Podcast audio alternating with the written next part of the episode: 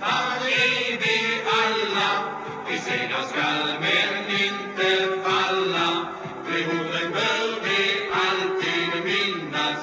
Och ni ska se hur lätt det går. Ja, MFF-are är vi alla och välkomna till det 82 avsnittet utav Fotbollspodden Tapper med eh, fotbollslegendaren Staffan Tapper i huvudrollen och själv heter jag Micke Sjöblom som samtalar med Staffan. Eh, Vi sitter här eh, förmiddagen efter att eh, MFF har förlorat 1-0 hemma på stadion mot Mjällby. Ja, vad säger du Staffan? Dina första kommentarer kring det? En väldigt stor besvikelse. Eh, inte minst man har kanske peppat upp sig själv precis som många andra har gjort. Vi har släppt in publiken, eh, över 21 000 på läktarna och förväntningarna stora. Vi hade hyllningar innan till gamla spelare och det kändes liksom att allting skulle vara på plats. Eh, AIK hade slagit Djurgården med 1-0 och vid en seger hade vi gått upp i, i serieledning. Ja. Eh, Så att tyvärr blev det väl som, det blev en urladdning på fel håll. Ja. Och, eh, jag är också besviken på hur vi hanterade på något vis. Alltså vi, hur vi gick in i denna Mjällby, som jag har följt de sista fyra, fem matcherna också. Det är ett väldigt starkt lag. De släpper inte in mål, släpper inte till någonting. Fysiskt starka, arbetar hårt. Och man kan ju undra lite grann alltså, om vi hade scoutat dem ordentligt. Det verkar som vi blev överraskade. Än en gång överraskade början på matcherna. Det har varit lite av det i slutet här. Lite grann, även om vi tog tre poäng mot Elfsborg, men sen eh, Örebro hemma, så att säga, när vi startade under med 1-0. Zenits start, där Ryssland kanske lite annorlunda, men ändå. Den starten här nu när Mjällby tar ledningen. Det känns liksom att vi är inte med riktigt i början, av någon anledning.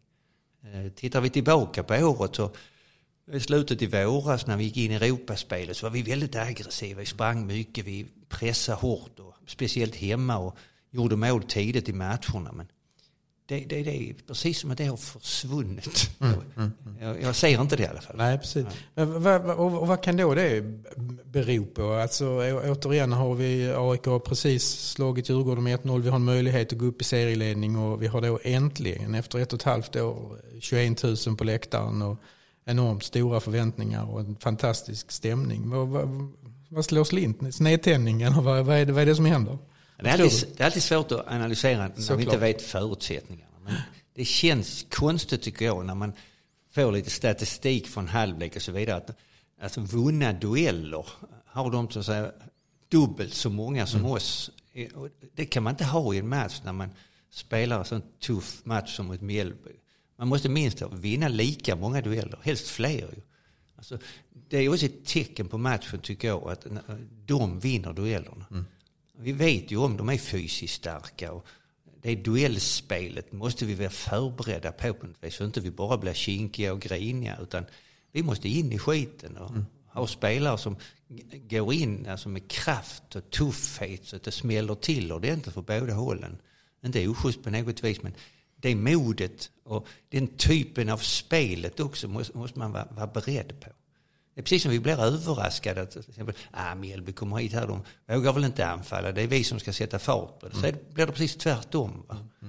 Och precis innan de gjorde målet så, så hade de en farlig nick eh, som Johan Dahlin räddade. Och det- det var signifikativt tyckte jag, att de kom enkelt förbi på högerkanten, kom ner och slog ett inlägg. Och då blev vi väldigt överraskade för att de skickade in fem man i boxen.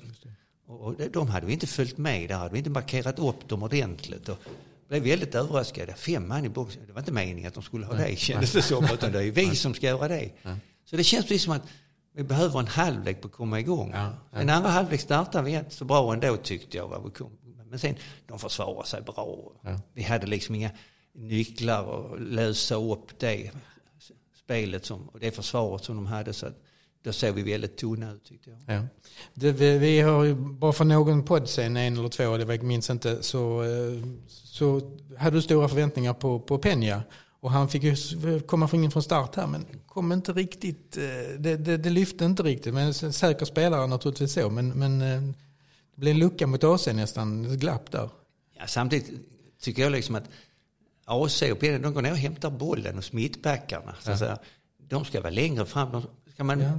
träffar AC och Penna så ska man ju spela igenom i alla fall deras toppforward eller kanske någon av mittfältarna så att de får börja hota. Och spelar jag mittback och AC eller Penna kommer jag hämta bollen hos mig och sen tar de det så kunde jag sagt det, kan jag ta själv och spela. Eller, mm. Alltså om det, Penna kommer och hämtar bollen och så tar bollen och spelar ut till Erik Larsson. Mm. Ja, det kunde jag göra som mittback.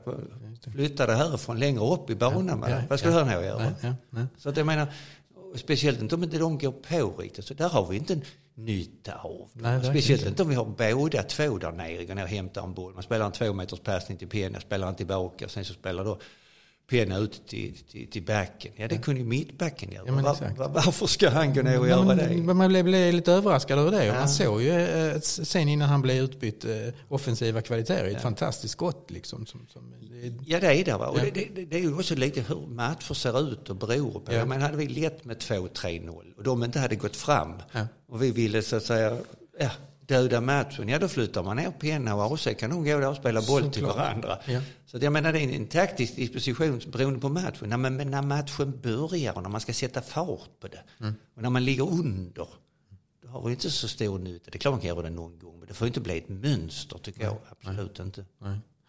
Eh, så har du också några tankar om, om eh, våra inlägg, våra eh, ja, attacker att göra mål och att Colak blir väldigt ensam där inne i boxen?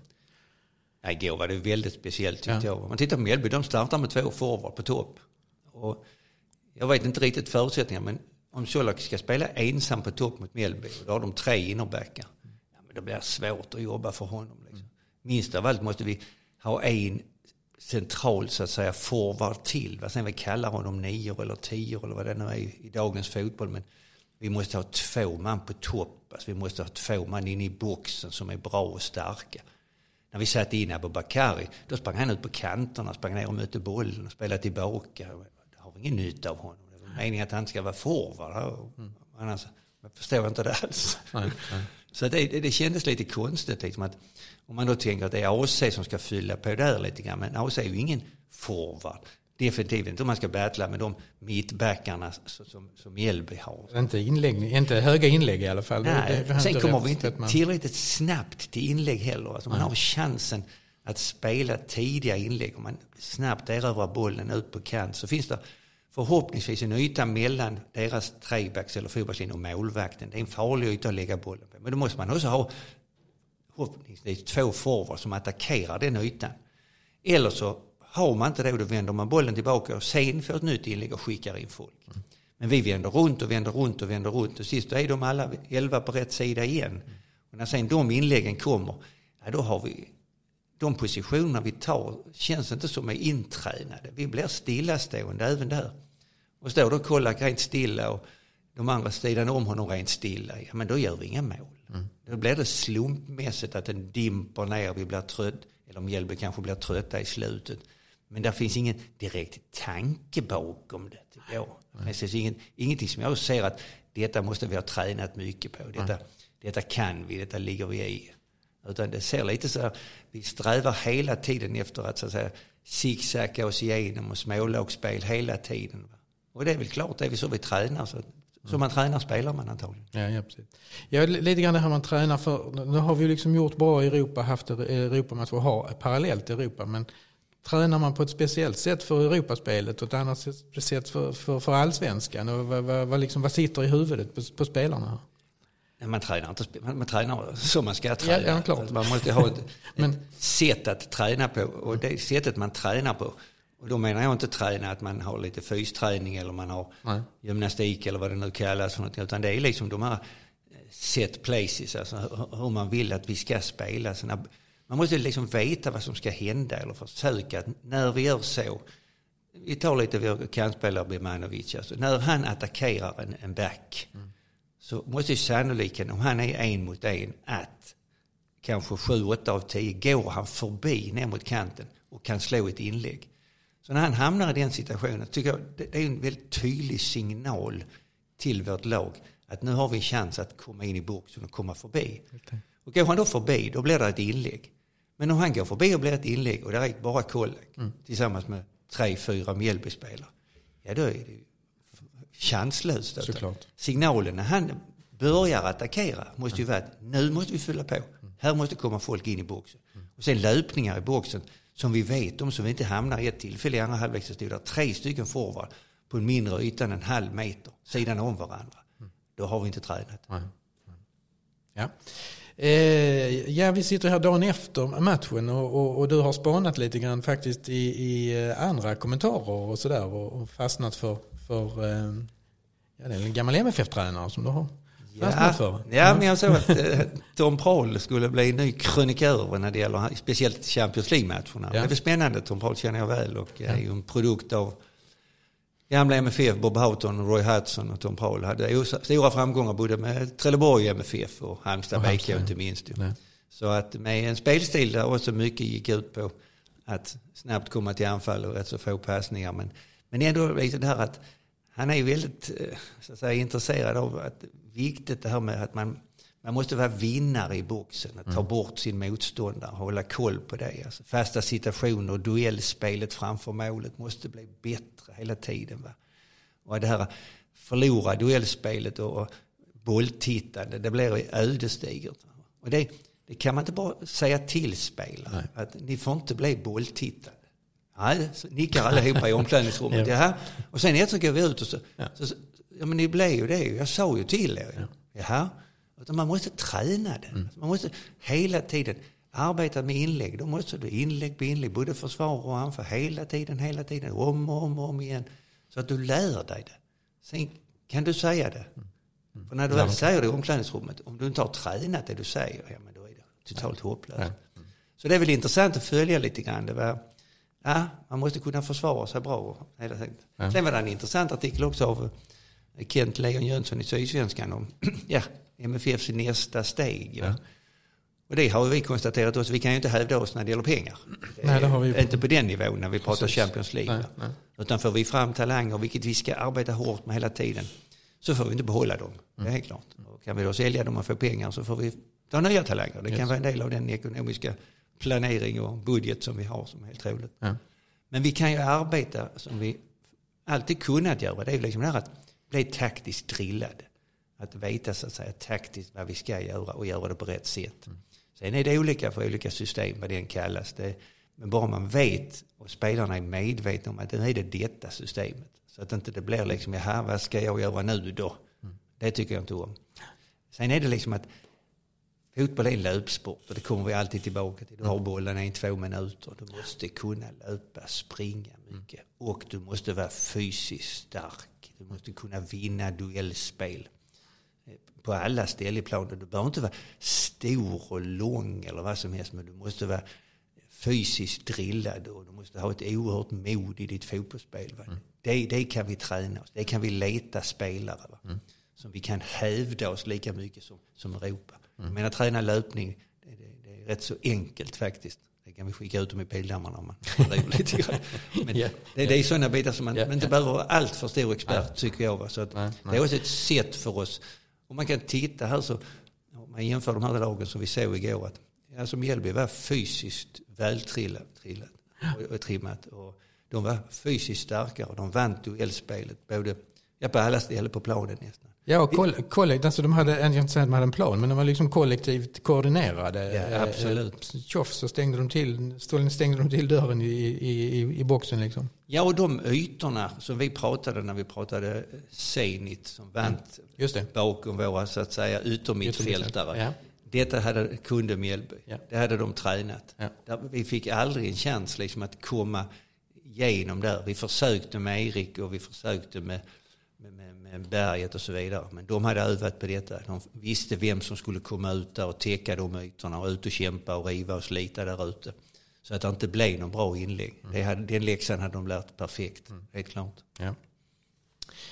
Eh, ja, det är 5-1 mot eh, Örebro och så 0-1 mot eh, Mjällby och nu lite paus. Men eh, du hade även en, en liten kommentar kring, kring eh, Stockholmsderbyt. Eh, Staffan? Ja, jag, jag satt och tittade på det. Först en otrolig incident när först Djurgården blir utvisad och sen så argentinaren Stefanelli gör ett mål och så har han en varning och sliter av sig tröjan. Ja.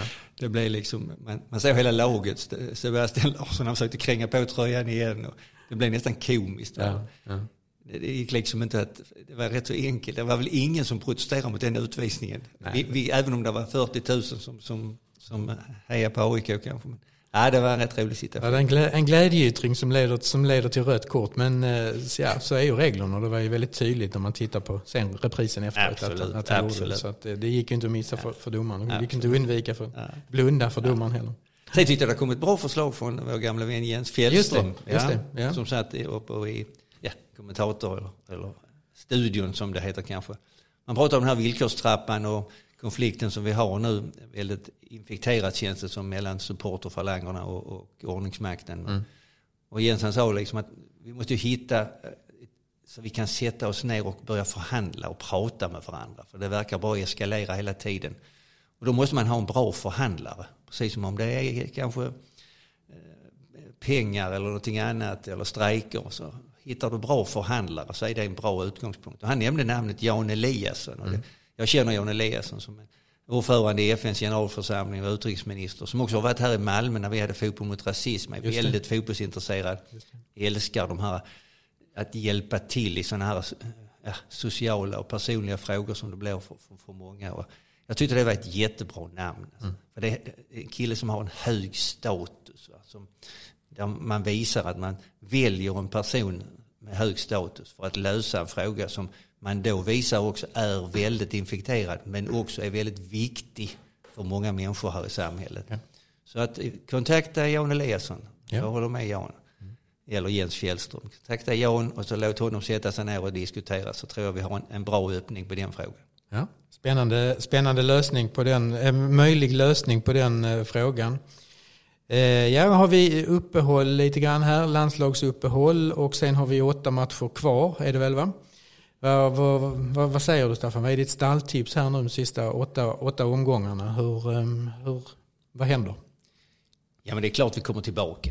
Eh, vår stora bit är ju att vi eh, kan så att säga, inte slicka såren, men på något vis komma tillbaka med, med fler folk. Va? Förhoppningsvis nu så att vi får tillbaka de här spelarna så vi blir en större trupp igen och vi kan hävda oss. För de jagar oss bak efter oss. Jag menar både Elfsborg och Norrköping. Norrköping är bara tre poäng efter oss och vi är tre poäng efter dem framför. Så det blir oerhört tajt hela vägen ända fram.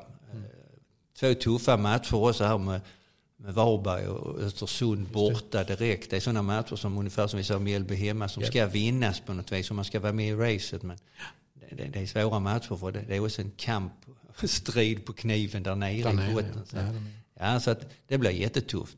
Men eh, det känns, tycker jag ändå, jag menar det, detta måste ju vara en, en, en, så att säga, en väckarklocka både till spelare och tränare och stab och allihopa. Liksom, att nu måste vi samla ihop oss. Vi, som säger, vi har åtta matcher kvar. Och vi har Europaspelet. Och vi har chans att vila oss lite grann i form. Alltså.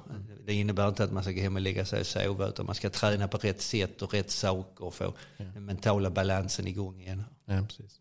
Eller som Glenn Hysén tar, man kan ta, ta, ta en bir och, och eh, ta ett omtag. Ja. Ja, vi, vi pratade om det lite grann efter seglet. Man kunde ta en pilsner och snacka med pågår. Men det är lite grann hur man kommunicerar det också. Lite. Ja, Liksom. Det är ju också där att får inte gå och älta och få tänka för mycket på. Man får lä- lägga saker till bakom för det är fortfarande så här och det vet vi om att det är bara ett resultat nu med Mjällby. Det kan vi inte göra någonting åt längre. Vi kan aldrig påverka den matchen längre. Det står 1-0. Däremot kan vi påverka hur vi ska agera mot Varberg och Östersund. Det kan vi påverka. Och då måste vi så att säga, jobba mot det vi kan påverka. För det andra är historia. Eh, ja, gott Staffan. Japp. Någonting, någonting mer eller vi, vi eh, pausar där? Nej, vi pausar där och så kastar vi in i lite där. landskamper mot Kosovo och Grekland. Ja, ja men precis. Ja. Emellan. Och sen så som sagt, det är många matcher kvar så att eh, allting, allting, allting lever. Både allsvenskan och eh, Europaspelet fortsatt. Definitivt. Ja, det är gott. Tack för idag. Tack själv. Tack, hej.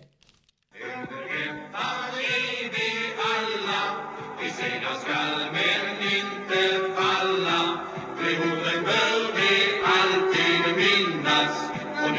se det.